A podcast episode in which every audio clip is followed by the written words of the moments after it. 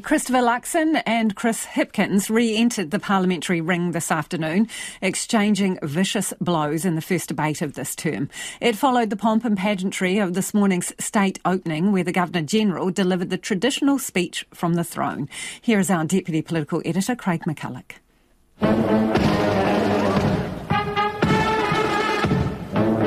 Bring out the brass band, roll out the red carpet, prepare for the pōwhiri.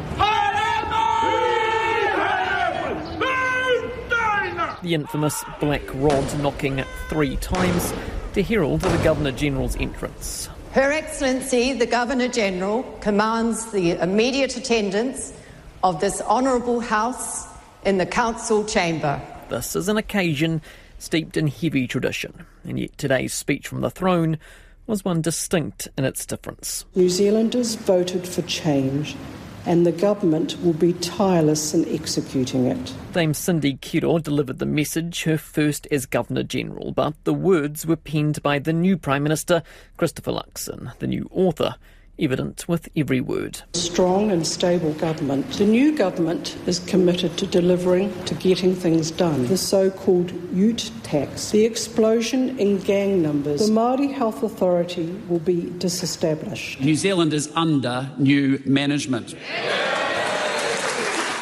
That new management spells a stark shift in direction across nearly every realm.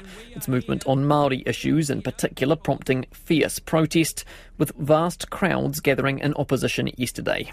Today, the Kingitanga, or Māori King, has convened a national hui for early next year, seeking to, quote, unify the nation. I respect the fact that New Zealanders at this last election voted for change. I don't think the change that they're getting is the change they thought they were voting for, though. The opposition letting loose in the debating chamber, unleashing some savage barbs. This could well be the most shambolic beginning of any government in New Zealand's history. Labour's Chris Hipkins accusing the coalition of taking the country backwards, of bowing to the mega landlords, conspiracy theorists, and big tobacco. The idea that more young New Zealanders should take up smoking in order to pay for tax cuts is morally reprehensible. I don't think New Zealanders thought that's what they were going to get. Chris Hipkins started the last term with 65 MPs, and he's starting this one with 34.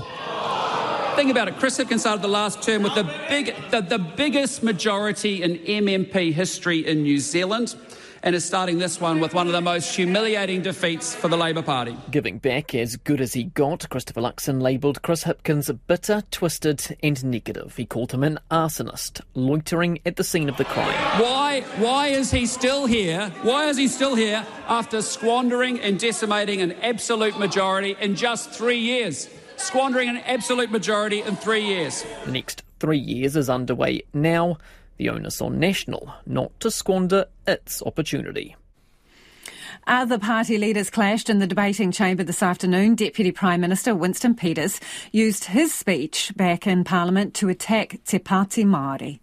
We want this country to be called New Zealand. And if we're going to change the name, then we're going to ask all New Zealanders first. We're not going to have a little bunch of minority who say we're the Maori voice.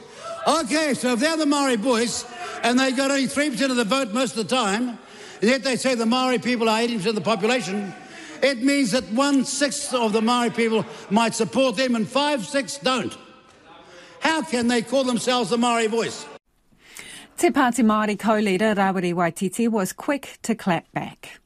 This coalition presents the last gasp, Mr Peters, of a generation and demographic who are terrified of no longer being the majority terrified of being treated the way they have treated us. But what they don't realise is our tikanga informs us to rise above hate, rise above division, rise above radical supremacy, rise above imperialism. The 21st century will be remembered for the rise of Generation Tiriti. The Barb trading is set to continue this week with the very first question time of the 54th Parliament set down for tomorrow.